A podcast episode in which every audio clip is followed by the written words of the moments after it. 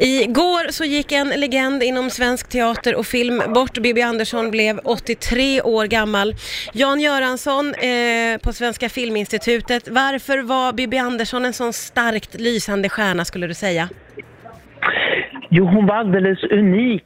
Det fanns, eh, liksom, det finns ingen som hon. Eh, och eh, när man ser många filmer med henne som jag har gjort och så där, så, så blir det allt tydligare.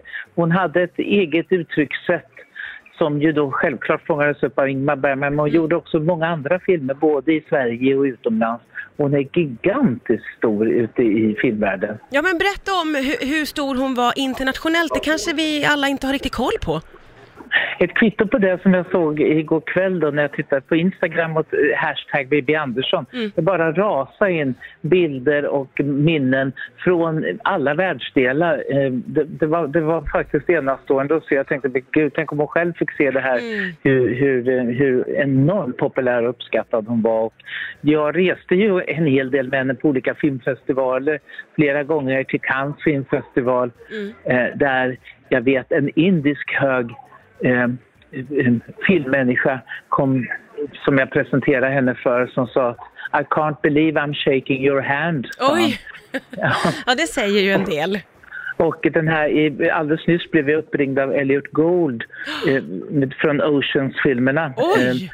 Och han spelar ju med henne i, i Beröringen, eh, Ingmar Bergman från nittonhundrasjuttioett. Ja. Och eh, han håller det som en höjdpunkt i sin karriär. Han glömde aldrig liksom det här med Bibi.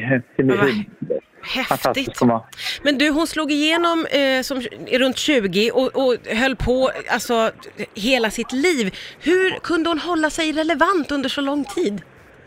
Nej, men hon hade en sån här nyfikenhet med, märker man, med regissörer och så vidare. Hon, när Maj Zetterling var ny som regissör efter hon hade skådespelat, då var Bibi med i en av Maj Zetterlings största filmer, Flickorna. Ja. Marie-Louise Ekman gjorde sin debutlångfilm eh, sjuttionio som heter Barnförbjudet. Då var Bibi med i den och spelade huvudroll. Mm. Och sen så mot slutet Mon's, eh, Hannes Holm och Mon's Härngren. Det blev alldeles som man tänkte sig, med bland annat Josefin Nilsson. Då var Bibi med. Och från tjugohundra till tjugohundraåtta så vann hon inte mindre än tre Guldbaggar på de få åren, för då var det framstående bidragsprestationer. Ja, just det. En, en fick hon för Elena, ska jag säga också. Ja, ja, hon fick fyra stycken. Ja. Jag upplever att hon var före sin tid med att hon, liksom, hon tog ingen skit och hon vågade säga ifrån mot gubbar och regissörer. Stämmer det?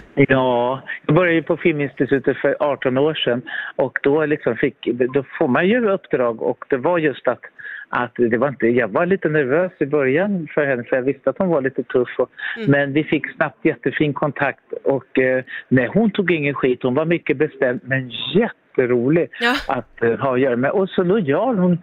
Varje gång jag ringde så, ja, jag ställer upp, säger hon, och presenterar filmer och ja. var med på middagar och så vidare. Hon var så plikttrogen också ja. och en jättefin ambassadör för svensk film. Ja, men verkligen. Eh, och, och en riktig stjärna, får man säga. Tusen, ja. tusen tack, Jan Göransson, för att du tog dig tid att vara med på Riksfn. Tack så mycket.